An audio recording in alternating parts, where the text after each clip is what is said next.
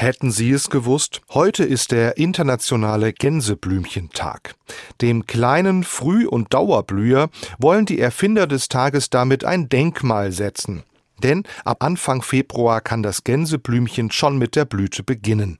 Der botanische Name des Gänseblümchens lautet Bellis perennis, was so viel heißt wie ausdauernd schön. Das hat einen guten Grund, denn zwischen Februar und November blüht die kleine Schönheit. Der Volksmund hat dem Gänseblümchen auch den Beinamen Himmelsblümchen gegeben. Ein Grund dafür ist, dass diese kleine Blume wie eine Sonne aussieht und die kleinen Blütenblätter wolkenweiß sind. Und aus noch einem Grund wird sie wie eine himmlische Pflanze gesehen. Nach dem Winter ist sie ein Frühlingsbote und eine der ersten Blüten, die man vor Ostern wieder kraftvoll sehen kann. Ich mag solche frühen Blühpflanzen im Jahr.